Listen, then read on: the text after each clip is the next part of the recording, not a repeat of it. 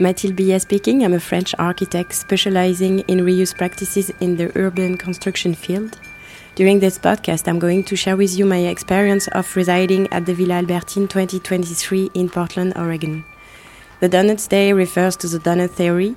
It deals with urban planning, reuse, not recycling, by sharing life experiences, conversations, and personal thoughts.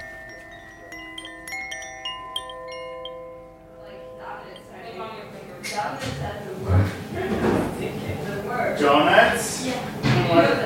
Donuts are the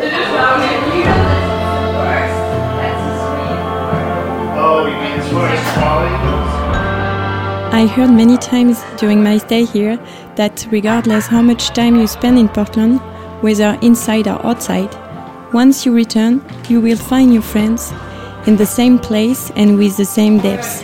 It's so funny to run into you here.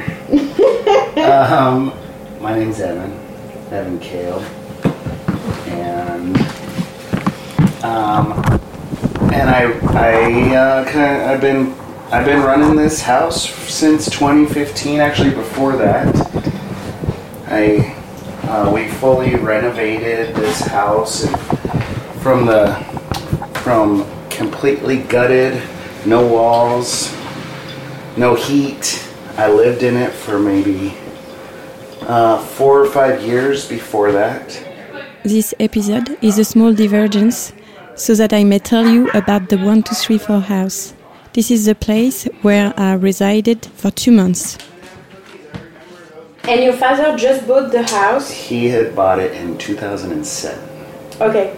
And then I moved back to Portland. I had been working as a copywriter in Lima, Peru for a year before that, and writing about menopause and writing about art.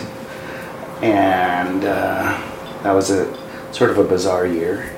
And the way that it happened was my friend Tanith, who now lives in the UK, she lived up the street and she told me, I went to visit her after I got back in town, and she said, Oh, I really want to walk you by this house that I have a fantasy about living in it.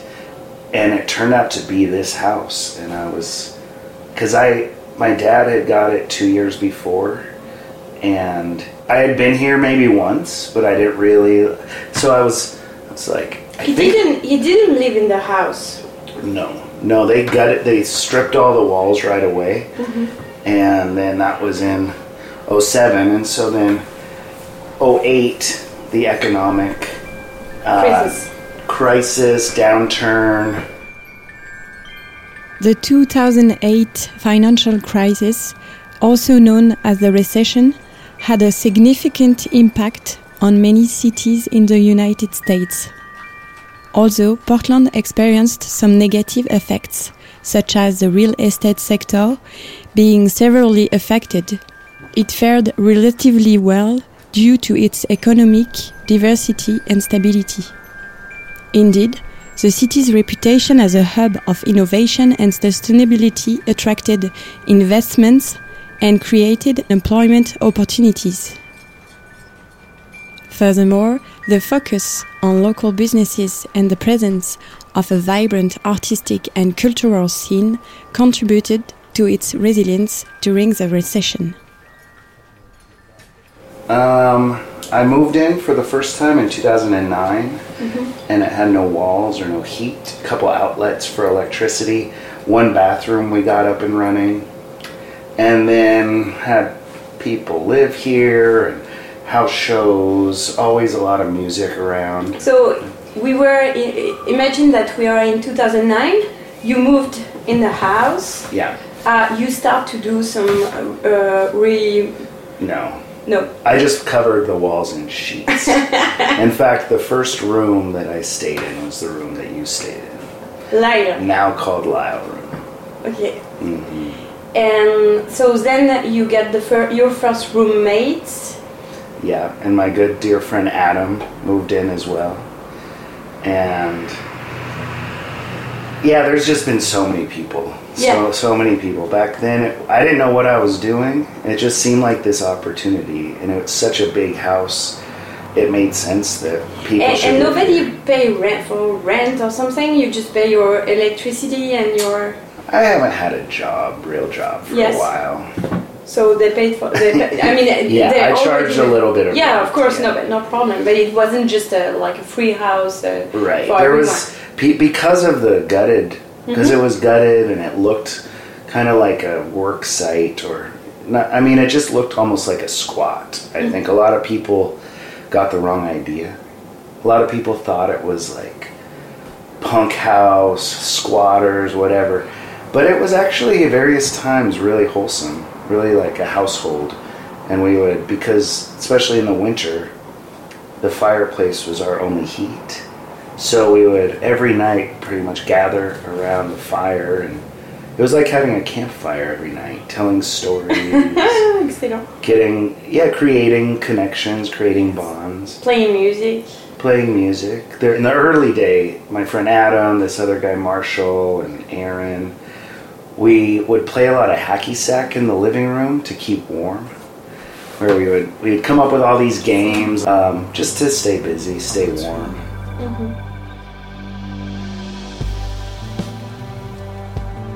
This house is both the archetype of the large wooden house in wood with a porch, the basement, the bow window, and at the same time, it is a perfect embodiment of the spirit and history of Portland.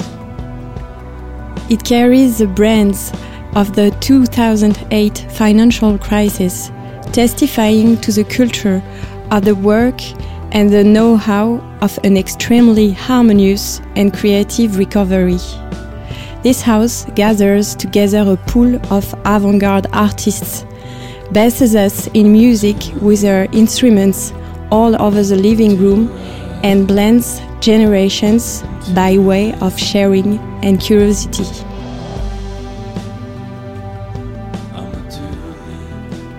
So uh, the music was already a big part of this house in terms of yeah people that you have here were musician, Mhm. artists.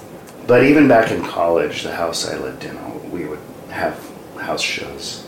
House just- shows. Yeah, it's just always been something that I really love. And it's cool to be able to, even after rebuilding and making it a business, an official Official. accommodation, almost, almost like, I never know. I always just call it a guest house because it's not a bed and breakfast. It's not a hotel. It's not really a hostel. But it's kind of a hybrid of all those things. Yes, it is. And so I just call it a guest house. It's the most neutral. I, my friends uh, who I used to play music with, we, we were in a band together. I was up there hanging out like late, having beers with them. We went to this brewery, and I was telling them that I wanted my friend Eddie, who was he lived here. He lived in Lyle Room as well. That's that's the epicenter, I think, Lyle Room. Um, but this was before it was Lyle Room because I didn't know Simon Lyle yet, who made that room uh, as the room artist. But Eddie is a really wonderful artist. I, he's so creative. He's really good. At, like sometimes there would be a smudge on the wall, and and it would be like red and green, and he just in his mind thought it looked like a flower, so he he turned the smudge into a flower by paint, you know, modifying it a mm-hmm. little bit. I just wanted him to paint one of the rooms.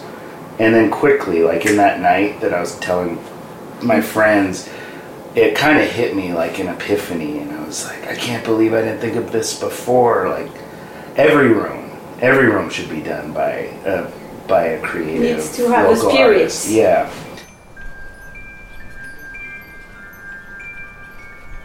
Evan therefore created a classified ad on Craigslist in which he offers craftsmen to decorate the rooms of his house. Yeah, and I and I always like to involve as many people, Yeah. like create a team. You know, I was back in those days. I was really, uh, I was really passionate about the idea of like different people working here and like getting to know each other. I remember I got everyone together after I met. So I got like 100 or 120 email responses. So I probably met with like 20 people. And the ideas, like for instance, Simon, I never saw any of his work. He never even showed me an example. And he's from Portland, he grew up down the street from here. Something about him, I could just, I just could tell he had quality. And, and that's sort of the opposite of some people who were like, oh, I'm gonna, I'd like to make a, a vineyard themed room, mm-hmm. make like furniture out of wine barrels. And I just thought that was kind of boring. I thought it was kind of like, okay, I get it. You know, there was no real dimension to it or staying power, I thought.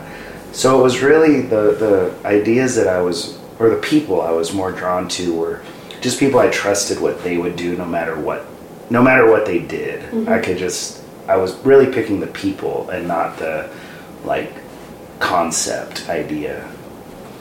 And I feel like my job and my responsibility is to just make it as special of a place as possible. And some of that is making sure it's visually unique. I just want to make it's not like IKEA furnished house. That it has really obvious soul to it. There's so much that changes within this place with the people coming through. It, it kind of keeps me on my toes and it really provides that freshness and that newness and, mm-hmm. and it's almost like the benefits of travel in that way that psychological kind of refreshing element um, comes here yeah. you know people people bring that here and people when they show up they're excited i mean i, I remember meeting you even though you were in portland already um, you know you showed up with definite spark and i was like boom and then like then i felt that spark mm-hmm. so this this has been pretty amazing in that respect